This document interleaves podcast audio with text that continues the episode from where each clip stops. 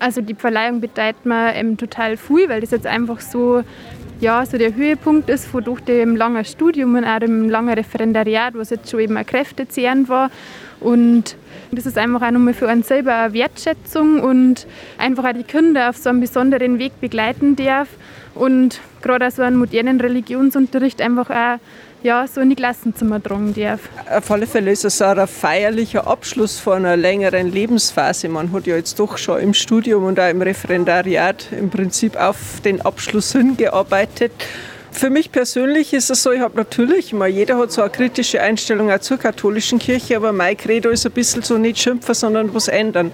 Man hat natürlich auch im Religionsunterricht den Vorteil, dass man die Schüler ein bisschen auf einer anderen Ebene begegnen kann wie im Mathematikunterricht.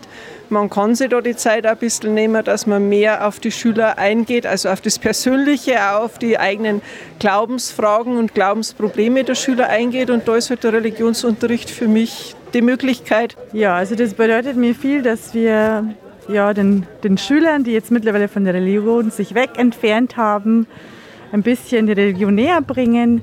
Das heißt, äh, auch individuell die Kinder begleiten, dass wieder Zugang zu Gott und zur Kirche finden.